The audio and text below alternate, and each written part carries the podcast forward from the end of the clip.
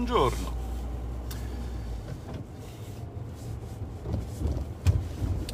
Oggi sarà una giornata mediamente interessante in Senato. Eh, voi sapete come la penso, è inutile che, che ve lo ripeta, non per problemi soggettivi, quindi non per cattiveria, ma per problemi oggettivi, cioè per il modello aziendale che in questa fase storica eh, adotta il sistema dei media fornisce un'utilissima indicazione in generale agli elettori e ai cittadini, cioè l'indicazione è questa, ciò di cui generalmente si occupano i media non è importante. Quindi, per esempio, la crisi che stiamo attraversando nei toni e nei modi in cui viene discussa e anche nei suoi possibili esiti. Temo che non sia uno snodo determinante nella vita politica di questo Paese né nell'attuale situazione in generale più complessiva nella possibilità di eh, eh, riorientare le politiche del nostro paese. Nel bene e nel male, naturalmente. Può sembrare un atteggiamento un po' blasé, un po' da, da, così, da persona che vuole a tutti i costi apparire controcorrente, diciamo disinteressarsi di ciò di cui tutti si interessano e magari interessarsi di qualcosa di cui non si interessano può essere comunque un atteggiamento tatticamente, tatticamente vincente, semplicemente perché quando la cosa di cui gli altri non si sono interessati diventa attuale, tu nel frattempo hai acquisito un vantaggio di, di conoscenze, di analisi ma vi assicuro che il ragionamento che sto facendo non è minimamente un ragionamento tattico, cioè è chiaro che, è chiaro che per chi si è schierato dalla parte di alcune banali verità tecniche in un mondo, aspettate che faccio passare, in un mondo tutto votato diciamo alla, alla menzogna, eh, diciamo, è difficile incontrare delle situazioni che non siano, che non siano win-win. Pensiamo per esempio a questa situazione. C'è una probabilità limitata che, ma esiste, ma non nulla, che a esito non tanto di quello che accade oggi, ma insomma a breve si vada insomma, a una situazione di, di centrodestra, ma se non avremo l'uovo oggi avremo la gallina domani, perché lo scenario che si prospetta è assolutamente uno scenario pro di 2008, una cozzaglia di eh, persone tenute insieme su una maggioranza ancora più risicata, da un motivo ancora più sordido di quello che aveva eh, animato il primo governo Conte, che era lo, il secondo, perdonatemi, che era l'odio, ormai ho perso il conto, che era l'odio contro Salvini, adesso il movente è ancora più, più basilare, più, più viscerale, più basso. Ed è il mero istinto di sopravvivenza, ma, ma naturalmente, siccome tutti quelli che sono coinvolti nell'accozzaglia provano sulla loro pelle il lancinante morso dell'istinto di sopravvivenza, proprio questo li induce e li indurrà, e lo vedremo, a mettere in pericolo la tenuta della maggioranza stessa con dei ricatti cui essi presumono, sulla base della loro paura di andarsene, che gli altri, a causa della loro paura di andarsene, saranno portati a cedere. Quindi, diciamo, dopo, il, dopo l'epoca degli sciripoti avremo l'epoca dei turigliatto. Ma insomma, lo dico con grande serenità, a me questo non interessa, perché come ci siamo detti l'altra volta,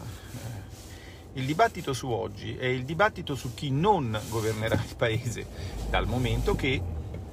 come ci siamo detti tante volte, nel sistema di governance che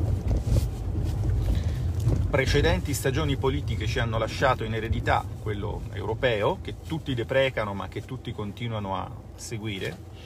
per l'Italia non vi è alcuna speranza di eh, una reale ripresa. E quindi noi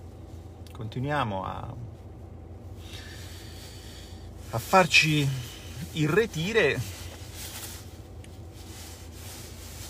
da una menzogna, la menzogna che prima tutto andasse bene, ma che poi purtroppo è arrivata la terribile malattia che ha fatto però ravvedere l'Europa. Cioè, il fatto che se tutto fosse andato bene non ci sarebbe stato bisogno di un ravvedimento, quindi la menzogna, come tutte le menzogne, no? insomma, eh, qui abbiamo, io so che fra i miei ascoltatori c'è un raffinato esegeta di Proust eh, nascosto dietro due vetrate, il simpatico, non mi ricordo neanche come si chiama, vabbè. E... due vetrate che non sono le vetrate di Chartres, insomma sono dei Ray-Ban degli anni Ottanta, ma insomma vabbè, queste sono scelte stilistiche. Eh quindi non devo spiegare a dei raffinati esegeti di Proust, come sono tutti gli intellettuali di sinistra, che la menzogna ha sempre un elemento di incoerenza interna e che ha tanti più elementi di incoerenza interna, ci spiega Proust, quanto più aggiunge dettagli per sembrare simile a una verità. E questa è esattamente la storia, la storia, eh, la storia dell'europeismo, fondamentalmente, poi se ci pensate. Ma comunque, quindi vado con grande serenità a questo appuntamento dove mi è stato concesso di intervenire in discussione generale, non avendo sostanzialmente nulla da dire che non abbia già detto prima. Forse, forse sarà utile lasciare agli atti parlamentari per una volta anziché agli atti... Ops, qui è cambiato qualcosa nella viabilità anziché agli atti del blog che conoscete la prefigurazione di quello che ci aspetta. Potrebbe essere un esperimento utile, sì. Più che parlare per delle persone che, che, che non, non possono capire, perché oltre che impazzite sono anche assordate dal terrore, eh, converrà parlare per chi ci seguirà. Converrà lasciare traccia del fatto che c'erano forze politiche che erano in grado di interpretare questa fase, che erano in grado di capire le potenzialità ma anche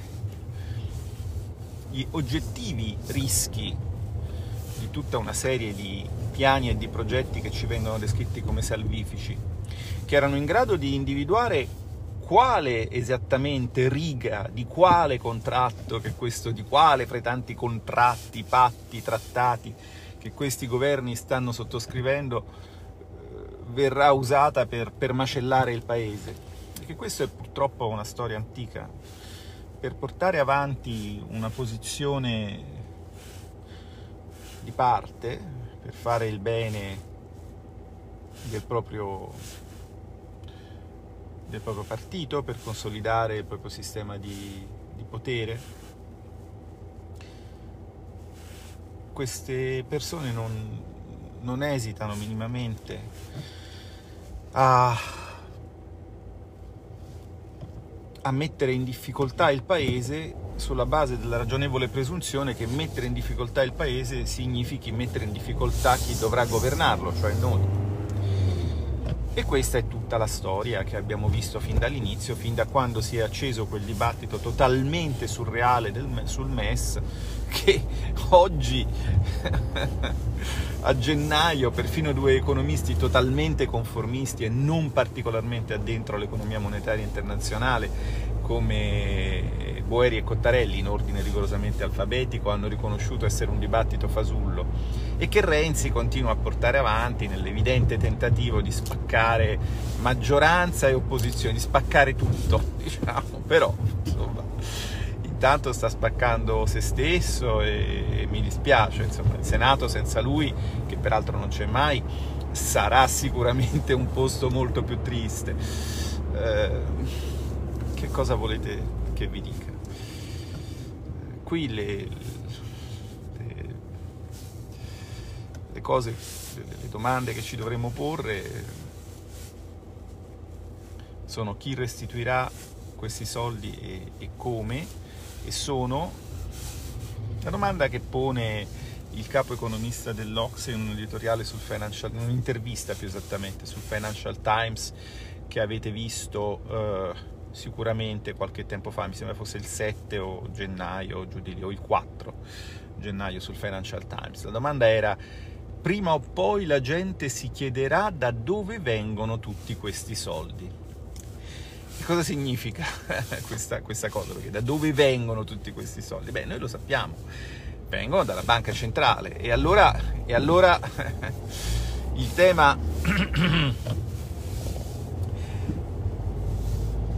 il tema del perché li si trovi adesso questi soldi, del perché questi soldi vengano adesso e non vengano e non siano venuti prima, è un tema abbastanza interessante da affrontare, no?